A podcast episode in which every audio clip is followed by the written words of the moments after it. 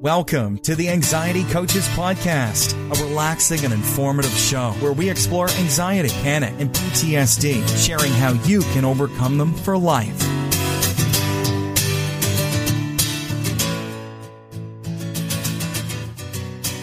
Aloha! Welcome back to the Anxiety Coaches Podcast. I'm your host and coach, Gina Ryan, and I'm so happy to be with you again today as we consider the many ways to bring your mind and body back to its natural peace and calm. We offer a number of ways to help you with your journey, so I hope you're taking advantage of everything that we offer. You can subscribe to this twice a week podcast, and if you sign up for our newsletter, you'll get more from me and advance notice of things that are coming up. Go to anxietycoachespodcast.com and check all that out. Digital apnea. Have you heard of that? I don't know if you have or not. I know that you have heard of sleep apnea. And today I want to talk about digital apnea. We all know with sleep apnea, we hold our breath when we are sleeping. And that can cause a lot of trouble because we need that oxygen all night long. And people can hold their breath in sleep apnea for quite a long time, causing real oxygen deprivation. Uh, and enough that it, it, over time can cause great problems in people's lives. So, obviously, if you are having uh, difficulty with that, you would wake up feeling really tired in the morning. And a lot of those people with sleep apnea are falling asleep during the day and feeling extremely exhausted. This happens to people who happen to be overweight or have other obstructive issues.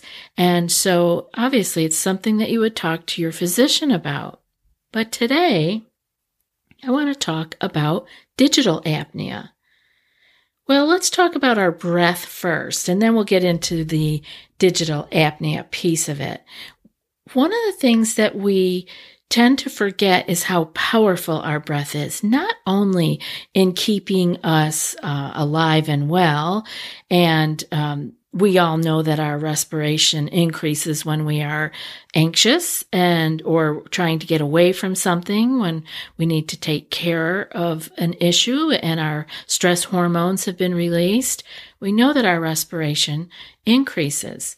And so one of the ways that we can get ourselves out of that kind of feeling is by slowing our breath down by becoming aware of our breathing and making some changes in there.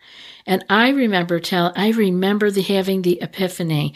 I was at my health food stores and a woman came in talking about uh, her panic and her anxiety, and uh, she wanted she was had a list of of supplements that she wanted to get, and so we talked about all of those things and the things that could be helpful for her for her general health and well being, and we got all those picked up. And I remember taking her over into the book section and having a conversation with her. And the thing I remember most was me telling her that I could so relate to what she was talking about because I had had the realization that I could breathe myself into or out of a state of anxiety. Now, at that point, I was just working on my own self. And uh, obviously, I was already in uh, a health milieu and um, helping people all the time with health and wellness. But to have really had that realization that the breath was really at a at, at, the, at one of the cornerstones of this thing for me.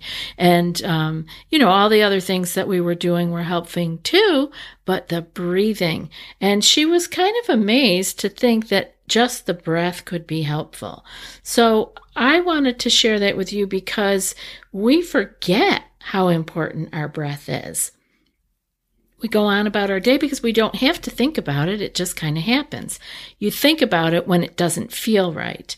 And so your breath is really like uh, an on off switch in which you can go flip your nervous system from, um, from being stressed to being calm. Like I was telling this woman that I could I could tell her how to go from being you know, in that stressful state to the calm state with the breath. And uh, you know, we talk about that here all the time.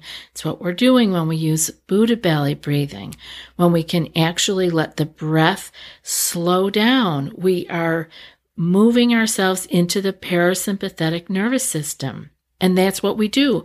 We're taking our own mind and using our willpower in our physical being to make the change. And we feel that change not only physically, but we feel that change psychologically. So that's again, we know how connected the mind and the body are. And we want to be sure that we are doing everything we can to have that working for us, not against us. Because left to its own device, the body will if you are having thoughts that are anxious, that are fearful and scary, the body's going to react as if it is in a very stressful situation and your breathing is going to change. So, all right, well, what does that have to do with digital, right? We already know that we can uh, get our, our mind to understand, oh, we're calm now because we're breathing in a relaxed manner.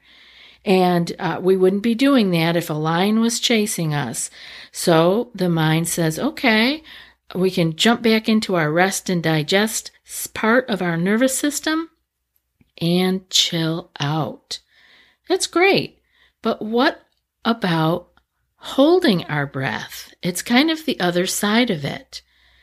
We tend to hold our breath when we are interacting with our smartphones, when we are in the middle of emails and using other media. We have been shown to be holding our breath.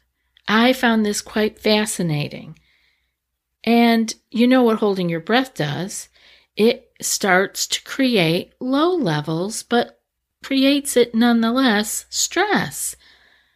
It creates chronic low level stress. And we are in that cycle then. This is our response. And we do it day in and day out. And we do it all day. Maybe a little bit here, put the screens down, go do something else. But it is happening. And we want to pay attention because the ability to be able to control the levels of stress that we are having is is of the utmost importance because there are so many things and times that we can't control the the outer stress in our lives. But this holding our breath many many times throughout the whole day is causing us to be releasing stress hormones and giving our mind and body way too much stress stress that doesn't need to be there. And it does, didn't appear, from what I read, uh, to have anything to do with what we were looking at. It didn't. It didn't state that it was stressful emails or stressful um, digital content, but just using our screens, we were found to be holding our breath. Another piece of this is when we are constantly interrupted with external things, such as our phones, our texts. Even if you're working in an office environment where people are always asking you questions, they pop their head in and say, just one quick question. Um, and this happens to moms at home. This is a source of some of that exhaustion that mothers can feel. Children all day, every day, needing and requiring attention. And so we are always being interrupted and, and switching gears. So these self generated interruptions, the ones that we have that we are going to on our own, are the place that we can make a change. And so we can use our own efforts to begin to bring those down a little bit and not have so many distractions. These dis- chronic distractions erode our sense of having any control over our lives. And you know, if you're listening to this show, you have probably already struggled with the idea of control and the, the, the, desire inside. If I could just get control of things, I would feel better. Or I feel better when I know that I am in control or that I am uh, able to take care of everything. So what happens is that the chronic distractions give us a feeling that we don't have any control. That is, everything that is happening in our lives is coming from the external environment and is being done to us. And this can make you feel like you are losing yourself. And I know many of you out there know that feeling because I'm reading your email. I'm seeing what you are saying to me, and you feel lost and you feel like you have no control even though you are searching for it and you think you will feel better when you have it, we, you may be, just like including myself in here, you may be giving it up into these things that we think are so helpful to us our screens, our devices.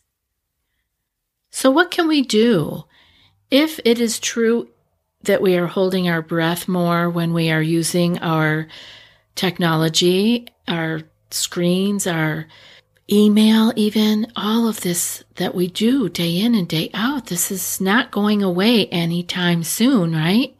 So, what is it that we are to do if we are going to be able to actually get a better breath? Because, like I said, it is our breath that can switch us from our state of stress into more peace, and calm. Now, of course, it takes practice and we need to do it over and over again, but it is in the practicing that you get there. So you can't just do it once, say, Oh, I didn't feel better, I'm done.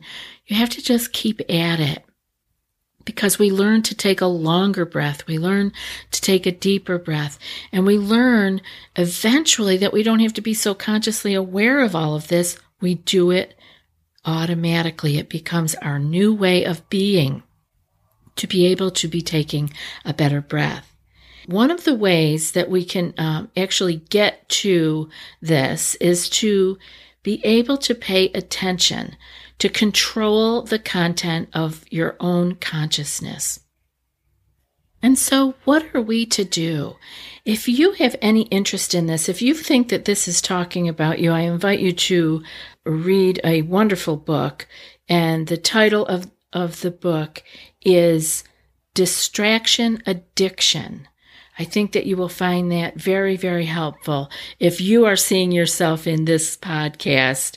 And that book is by Alex Soojung Kim Pang. And I will have a link to that in the show notes. But again, the title is Distraction Addiction. And the author is Alex Soojung Kim Pang. And I think that this could be very helpful for those of you who feel when you hear it, you may not like it, but you can hear yourself in that, that, that the distraction and the constant going to the screen or, or being interrupted. If you can feel that in you, I invite you to read this wonderful book. Alex says the best thing that we can do is to gain the ability to pay attention, to control the content of our consciousness. And, and he goes on to say that that's critical to a good life. And I couldn't agree more.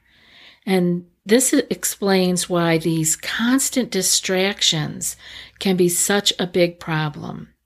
When we're constantly interrupted by external things, like I was saying, the phone or the kids, the coworker asking a question again, somebody else popping their head in, um, the, the the alerts on our phones and our computer, people knocking on your door. Um, this can become a feeling of we don't have control over our own life, our own time, our own space. And it can make us feel very out of control and not not feeling ourselves, almost a sense of losing ourselves.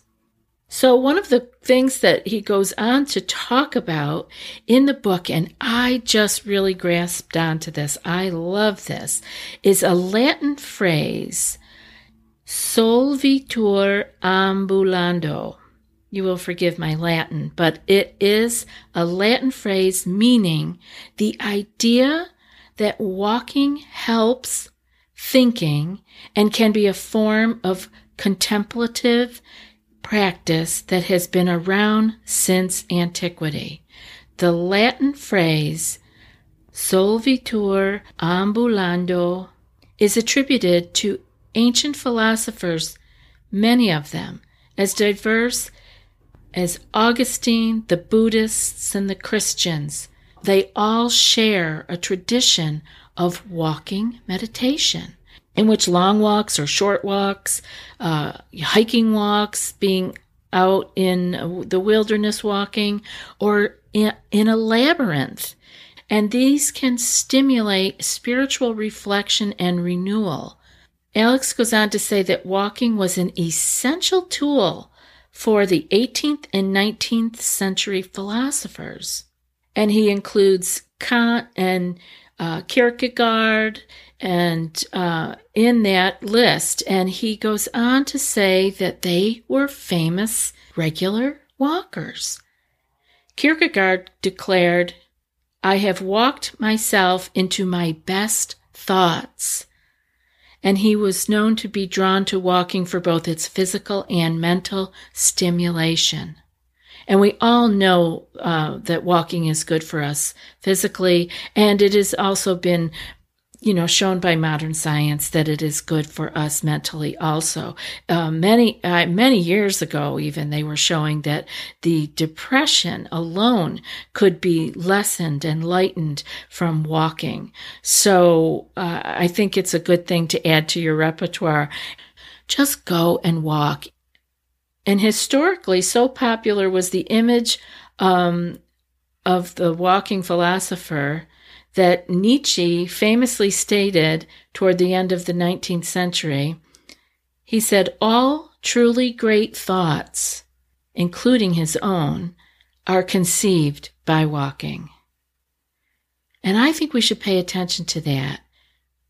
We cannot undo our stress by staying in the stressful situations. And it doesn't mean that we need to pack everything up and go live on the side of a mountain in a cave. It means that we need to dip into daily short practices of things that can pull us out of that, that can change our thinking and get us into more of a conscious thought versus a reactive thought. And to be able to have the physical movement of walking, our bodies are made to walk. And let that also be your, your physical time and your, your mind clearing time. Your time that you actually get away from having to be reactive. Give it some give it some thought and let let's see where your mind goes. Maybe you come up with solutions for your own life in there. I hope you'll make some changes and I hope you'll let us know how you're doing with it. So you can send an email to anxietycoachespodcast at gmail.com. I really look forward to hearing from you and hearing how you are being more conscious and more aware of what you are letting in and letting that breath go deeper. If you notice you are on your screen, if you are on your screen, that means Buddha belly breathing for you, so you don't have to end up with digital apnea. That's it for today's episode. And before I read today's quote, I want to put out a personal invitation to those of you who would like to take your healing and your clearing of your anxiety panic to another level. If you are not someone who wants to join a group coaching program, you may be interested in joining in with me on coaching one on one. You can learn more about that at the website, anxietycoachespodcast.com, and go to the one on one coaching page. Feel free to send me an email, anxietycoachespodcast at gmail.com, with coaching in the subject, and I'll be sure to get back with you and we'll take it from there. No need to have this drag on forever. And now for today's quote. Meditation is the original neuroscience, the world's oldest conscious exploration of neuroplasticity, and it's a 2,500 year old answer to the 25 year old problem of digital distraction. And that's from author Alex Soojung Kim Pang. I'll be back in a few more days with another podcast. Until then, be well and aloha. Thanks so much for joining us for today's episode of the Anxiety Coaches Podcast. Find more information at the theanxietycoachespodcast.com.